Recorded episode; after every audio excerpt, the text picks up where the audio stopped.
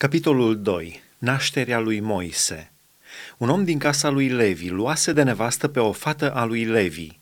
Femeia aceasta a rămas însărcinată și a născut un fiu. A văzut că este frumos și l-a ascuns trei luni. Nemai putând să-l ascundă, a luat un sicriaș de papură pe care l-a uns cu lut și cu smoală. A pus copilul în el și l-a așezat între trestii pe malul râului. Sora copilului pândea la o depărtare oarecare ca să vadă ce are să îi se întâmple.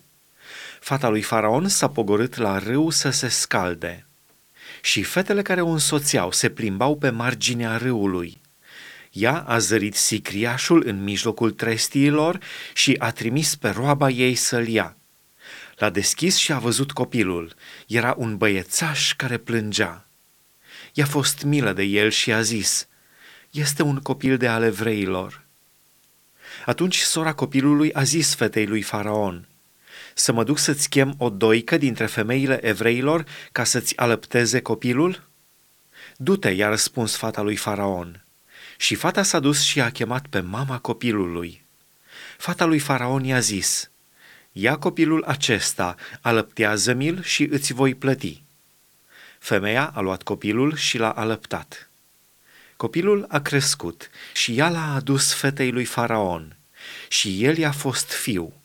I-a pus numele Moise, scos, căci a zis ea, l-am scos din ape. Fuga lui Moise în Madian.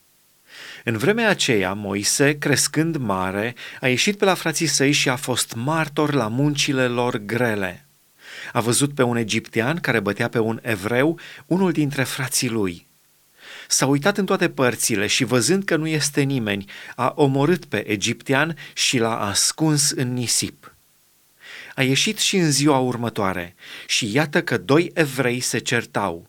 A zis celui ce n-avea dreptate, pentru ce lovești pe semenul tău? Și omul acela a răspuns, Cine te-a pus pe tine mai mare și judecător peste noi?" Nu cumva ai de gând să mă omori și pe mine, cum ai omorât pe egipteanul acela? Moise s-a temut și a zis, nu mai încape îndoială că faptul este cunoscut. Faraon a aflat ce se petrecuse și căuta să omoare pe Moise. Dar Moise a fugit dinaintea lui Faraon și a locuit în țara Madian. A șezut lângă o fântână. Preotul din Madian avea șapte fete – ele au venit să scoată apă și au umplut jgheaburile ca să adape turma tatălui lor. Dar au venit păstorii și le-au luat la goană. Atunci Moise s-a sculat, le-a ajutat și le-a adăpat turma. Când s-au întors ele la tatăl lor Reuel, el a zis, Pentru ce vă întoarceți așa de curând azi?" Ele au răspuns, un egiptean ne-a scăpat din mâna păstorilor și chiar ne-a scos apă și a adăpat turma. Și el a zis fetelor, unde este? Pentru ce ați lăsat acolo pe omul acela? Chemați-l să mănânce pâine. Moise s-a hotărât să locuiască la omul acela, care i-a dat de nevastă pe fică sa Sefora. Ea a născut un fiu căruia el i-a pus numele Gershom. Sunt străin aici căci, a zis el, locuiesc ca străin într-o țară străină. Dumnezeu aude strigătul israeliților. După multă vreme, împăratul Egiptului a murit și copiii lui Israel gemeau încă din pricina robiei și scoteau strigăte deznădăjduite. Strigătele acestea pe care li le smulgea robia s-au suit până la Dumnezeu. Dumnezeu a auzit gemetele lor și și-a adus aminte de legământul său făcut cu Avram, Isaac și Iacov.